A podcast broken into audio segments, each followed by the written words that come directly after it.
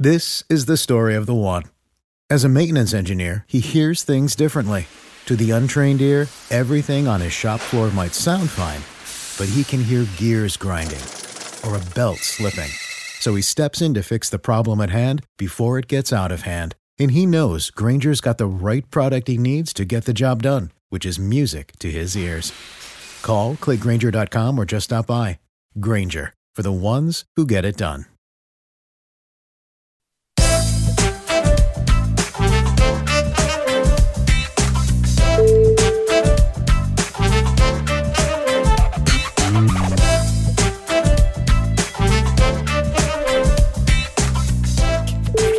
Everyone. Welcome back to the Sports Ethos New Orleans Pelicans podcast. I am your host, Lyle Swithenbank.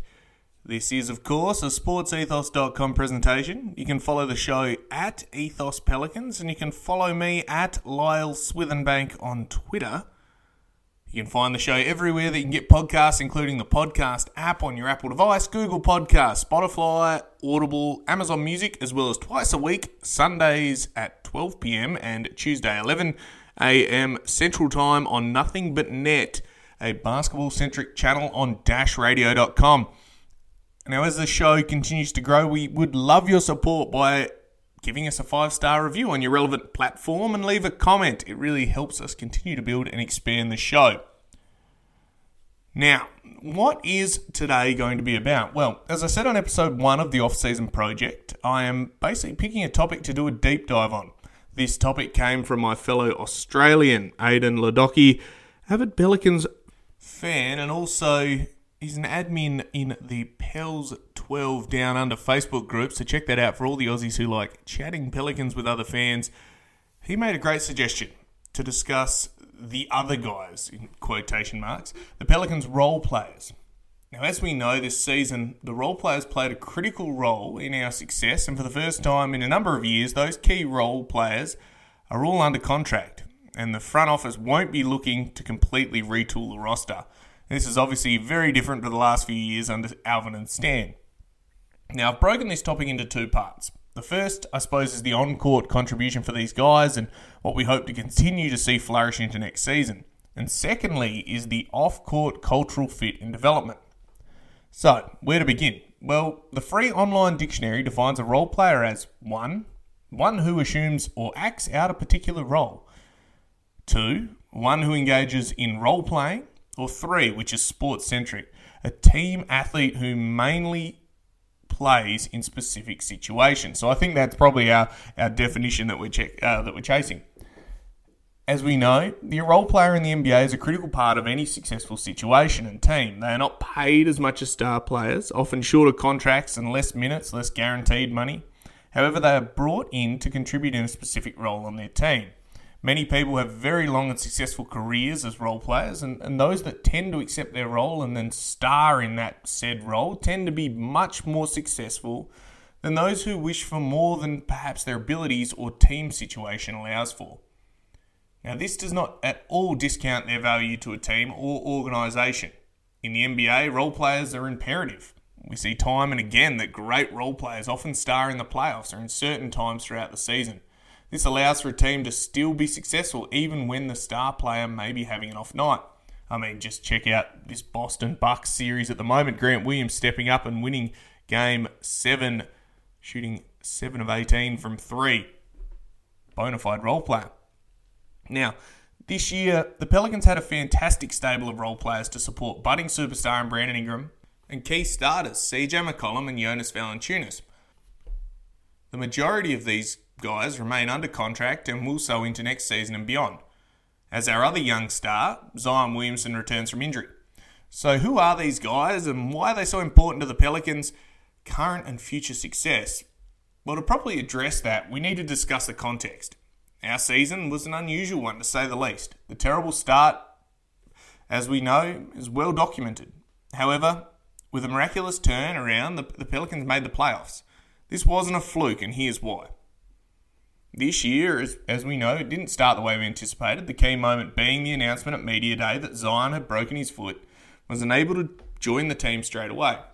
This timeline was extended and extended and extended until we hit the end of the season, which brings us to now. Zion, as we know, is a dominant force when healthy. He averages a casual 27 points on 61% shooting in his lone healthy year. The front office, sensing that the roster under Stan was not one that meshed well with Zion's abilities, meant that a large retooling effort was needed in the off-season. Between Stan's year, the COVID ravaged 2021 season, and this past season being the 21 22 year. David Griffin, no doubt sensing some heat in his job security, had to build a team that could highlight Zion's skills as well as thrive when he was off the floor. The front office proceeded to flip Lonzo Ball in a sign and trade with Chicago, bringing in Garrett Temple, Thomas Satoransky. Wes Iwundu, Wenyen Gabriel, James Johnson, and James Nunnally were not retained, and the Pelicans acquired Devonte Graham from Charlotte and flipped Steven Adams and Bledsoe for JV, along with a pick swap, which turned into Trey Murphy, as we know.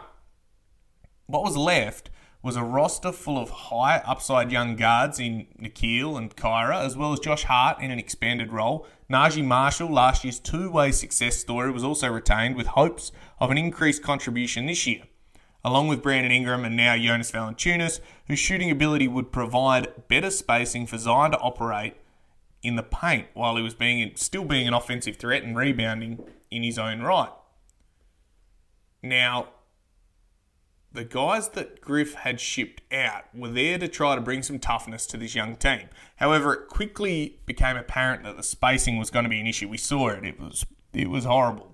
Steven Adams standing alongside Zion with his mate, and his opponent standing alongside him as well. So all of a sudden, there's 15 guys in the paint. Anyway, as I said before, the new acquisitions were there to highlight the skills that Zion had, being his gravity to pull multiple defenders and collapse defenses, and his great passing ability to find outside guys. I mean, that's his big skills. These guys were brought in to play a role. And whether that was to stretch the floor or be alternative ball handlers with Zion, and then all of a sudden, no Zion.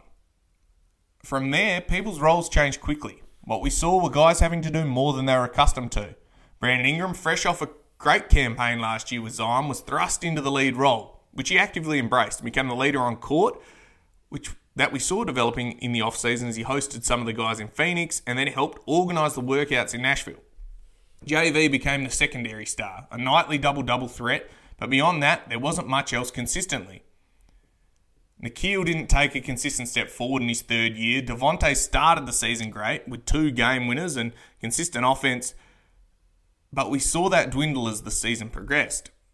Garrett Temple was playing big minutes as a veteran guard surrounded by a lot of young guys with the second unit. We saw the emergence of Herb Jones and Kira Lewis slowly starting to figure it out. Jaxson Hayes struggled mightily in his backup five role early, and as we know, it took a step in that into that four position, which really unlocked his abilities, you know, his, his athletic abilities. The guys were forced into new, bigger roles, and then injury strikes again. Brandon Ingram goes down. The role players again had to take on a bigger responsibility. And although they fought valiantly each and every night, they were often outclassed by star players and teams that have been together for longer.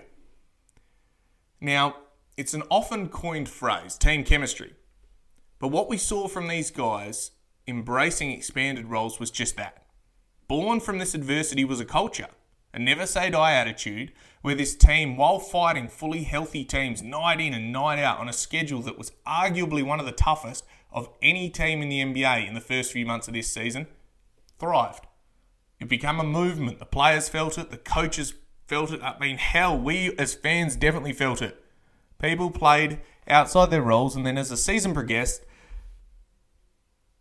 the trust in each other and, and the coaches made transitioning back to regular roles much more easier. Willie Green built that rapport with those guys in that locker room. And when the tough decisions to change the rotation, see Garrett Temple and Devonte's shift throughout the season in, in minutes, those guys accepted the role and continued to contribute in ways that they could. Now, remember it is a role player's job to come in and contribute in certain situations. This includes being part of a salary matching exercise in trades. A few days before the trade deadline, the Pelicans were doing well, and it became apparent that Portland was blowing things up to try to retool around Damian Lillard. CJ McCollum, a top guard in the league and Lillard's sidekick for almost a decade, was available. To get him, the Pelicans had to trade Nickeil, Josh Hart, Sato, and Diddy to match some salaries. And for the Pelicans, they acquired obviously CJ, Larry Nance, and Tony Snell. Was sent to down to New Orleans. While tough at the time, the trade friendly deal of Josh, contract, the impending rookie extension discussions with Nickeil, and Sato's expiring contract meant that the Pelicans could get better by adding a top talent. This is an important part to being a role player. That it may be that they get traded at the drop of a hat. Should a player that the organisation deems that may be able to help the team win become available, such as what happened. This means that two guys that the team and organisation and fans loved were shipped out to help the team get better. What showed from the aftermath was starting with Josh and Nickeil sitting uh, courtside at the Pels game after being traded, was that what had been built was very, very, very real. It was something that the people wanted to be a part of, and that was exciting to see. So, where did that leave the team? Well, it was an adjustment. We missed Josh's guard rebounding, and it took a few games to get CJ acclimatised to the players in the system. Nance was off to get knee surgery and would be out four to six weeks. Tony Snelliken came in and hit some big threes for a period of time until he cooled off. But we saw Graham have to move to the bench as a two small guard lineup was getting punished by opposing offences. DG, being a role player, accepted this move and continued to ply his wares off the bench as an attempt to be that instant offense guy with the second unit what we saw after a period of adjustment from our other guys, or the Pelicans committee, as I continuously called them, began to gel and adjust to their roles, and key guys stepped up down the stretch. We know what happened from there. Larry got healthy and was key component in playing a defensive small ball five who could switch out one through five on defense. Tony Snell unfortunately took a back seat as his shooting dried up. Jose Alvarado broke onto the scene after the Kira Lewis Jr. injury. He played a key role, as we know, as that backup point guard, became cult icon. Trey Murphy became a big part of the offense and defense in the later stages of the year with his ability to defend at a high level and also shoot the three ball with great accuracy. Herb Jones turned in one of the great defenders of the league, uh, in the league, pardon me, and his offensive game continued to grow. Billy Hernangomez, the king of culture building, was retained and was essential to the growth of the players both on and off the court. I mean, Billy was involved in everything as well as being a walking double double every time he went on the court. In addition, we saw Naji continue to come out of his shell and, and be a big time culture guy, as well as a hard nosed defender and downhill scorer. All of these guys were huge in contributing to what was built this year and the success down the stretch and into the playoffs.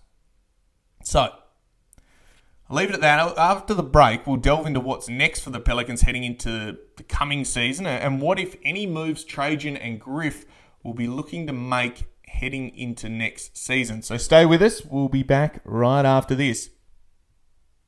The future is a hefty responsibility and not one that we take lightly. But then taking things lightly has never been what Hefty is about. That's why we've created the Hefty Renew program that turns hard to recycle plastics into valuable resources like park benches and building materials. To participate, simply fill up an orange Hefty Renew bag with accepted items, tie it up, and drop it in with your regular recycling. That's it. It's that easy. It's time to rethink recycling with Renew. Particular valued resources may vary by geography. More info available at heftyrenew.com. When you need mealtime inspiration, it's worth shopping Kroger, where you'll find over 30,000 mouthwatering choices that excite your inner foodie. And no matter what tasty choice you make, you'll enjoy our everyday low prices, plus extra ways to save, like digital coupons worth over $600 each week. You can also save up to $1 off per gallon at the pump with fuel points. More savings and more inspiring flavors make shopping Kroger worth it every time. Kroger, fresh for everyone. Fuel restrictions apply. Save big on your Memorial Day barbecue, all in the Kroger app. Get three pound rolls of juicy 80% lean ground beef for $3.49 a pound with a digital coupon. Then get select varieties of flavorful Powerade, Body Armor Super Drink, or Arizona tea for 77 cents each, all with your card. Shop these deals at your local Kroger today, or tap the screen now to download the Kroger app to save big today. Kroger, fresh for everyone. Prices and product availability subject to change. Restrictions apply. See site for details. Folks, there is no such thing as a fantasy off season, only the pre draft season. And here at Sports Ethos, the pre draft season has already begun. Our expert analysis are churning out important lessons learned and draft analysis on incoming rookies so you can get a jump on your prep. And we'll have incredible free agency and summer league coverage as well. But only if you're part of our premium member team. Head to sportsethos.com now and click on the premium tab to grab a fantasy pass today. Seriously, cook yourself one extra lunch per month because it's only $5.99. We'll see you there. So, welcome back to the Sports Ethos New Orleans Pelicans podcast. Thanks for your patience. Before the break, we recap the season that was for the Pelicans' other guys, the role players, and now we're going to consider what the front office will do this coming off season. So, honestly, the team is pretty settled. They have 14 players under contract next year, with Gary Clark and Jared Harper on the two way deals, so don't count uh, to the 15 spots. We also have the Lakers lottery pick which we'll find out where we land in the lottery in the next couple of days. Uh, Tony Snell is the lone free agent. Naji Marshall is also on non guaranteed money for the next two years of his contract, well, the, the final two years of his contract, I guess. There was talk on CJ McCollum's pull up podcast interview with Larry Nance that Larry may also be in line for a contract extension. CJ has also said he wants to retire here and he's seeking an extension long term, I guess. The, the players will not affect the situation this year, though. They're already under contract. It'll just be pushing out extra years at the end. Now, it's difficult to predict whether Griff will opt to make any big moves in this offseason. Perhaps the biggest question mark, as we've seen everyone comment on, is whether Jaxson Hayes will secure an extension, and if so, for how much. Should he want more than the Pels want to give him, perhaps he'll be shipped out. Devonte Graham has also been circulated uh, as a potential moving piece despite being signed to play along Zion which is yet to do so, and his four year deal, which will be in its second year next year, although last year is non guaranteed, uh, is still just beginning. Garrett Temple will also be in the second year of his three year deal, with the last year being non guaranteed, which the same goes for Billy Hernangomez. This really does mean that they could be viewed as potentially expiring deals should the any team which acquire them not want to retain them. They then be bought out and uh, or waived, I guess, and become free agents. The tough spot that the team is in is that there isn't any glaring weakness. Perhaps a bigger guard or a defensive centre like a Robert Williams type may be possible, but nothing that screams to me to be something that we need to address urgently, or won't be able to using that lottery pick should it end up pick eight or higher. I think what these guys bring, Billy, DG, G Temp, Larry, etc., is more important to the locker room than anything that they bring on the court. They're big time culture guys. David Griffin himself said at the trade deadline Billy was rendered untouchable, even though he was playing sporadic minutes at best. They realise how good of a person he is and how important he is to that locker room. He was at every possible Pelicans event. He was there when Jose signed his contract to become a non two way player, a full time player. He went and became fast friends with JV. We saw pictures of them having a wine and out and about. He was BI's brother from Spain, as we saw in that video. He was the everyman. He indulged the fans and ate some gumbo for the first time. His impact on the franchise was measurable, as well as being great on the court when his number was called. G Temp was huge for the young guys, essentially becoming another assistant coach while still doing all of the fan interactions and being on the executive of the NBA Players Association with CJ McCollum. His personality and background, being Louisiana royalty, helped him engage with stakeholders all around the league and the state, and this must not be discounted. While his on court abilities dwindled as the season progressed, he was big time in that organisation and invaluable going forward. Larry stepped into a leadership role from day one, and his ability to communicate and engage with these young guys was massive in their continued development. He's young enough to understand the internet culture and relate to these guys, but also experienced enough to have been to the NBA Finals with LeBron and he's played with Kobe Bryant. He's been around successful players and on successful teams and knows how to win. And again, this is going to be massive for the team going forward. I opted not to highlight the rookies in this section, purely given that we'll be able to delve into these fellas in the due course during the off-season. Plus, we don't know if they're going to be role players forever or if they turn into genuine starting or, or star players. I mean, we saw that from Herbie locked in that starting role. To be fair, the team is a good in, in, in a good spot. Perhaps they go out and chase another ball handler or, or a vertical spacer. Perhaps a guy like Nic Claxton may be available. But I imagine that they'll only be doing that if A, Jax wants more than the Pels want to pay him, as I said, or the B, the Pelicans don't believe he'll turn into the player that they'll need him to be. I guess only time will tell. So, all in all, the role players in this team are great. I can't fault their contributions this year. I, I honestly don't know whether a move is imminent, and if it is, perhaps that stems from guys wanting a bigger role. Or a player who helps us become even better next year becomes available. Only time will tell. And with that, I think I'm going to leave episode three of the off-season project for the Sports Ethos New Orleans Pelicans podcast at that. As I said at the end of the last couple of episodes, if you have anything you'd like me to cover or discuss on this show, feel free to hit me up. I love having a yarn, and guests are always fun. So if you want to come on, come and have a chat. With that being said, I am in discussions with a few people to get them on here for a chat. So keep an eye out for those episodes coming up in the coming weeks, I guess, or days or weeks. We'll see how it goes. Now, we'll leave it at that. This has been the Sports Ethos New Orleans Pelicans podcast. I'm your host, Lyle Swithenbank, at Ethos Pelicans on Twitter, at Lyle Swithenbank on Twitter. Stay safe and bye for now.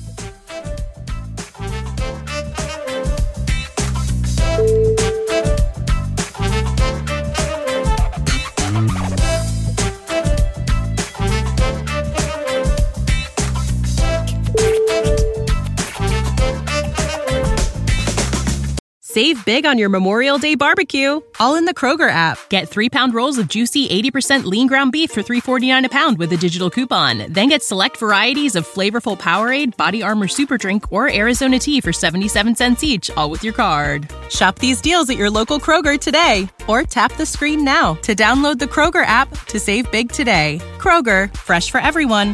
Prices and product availability subject to change. Restrictions apply. See site for details.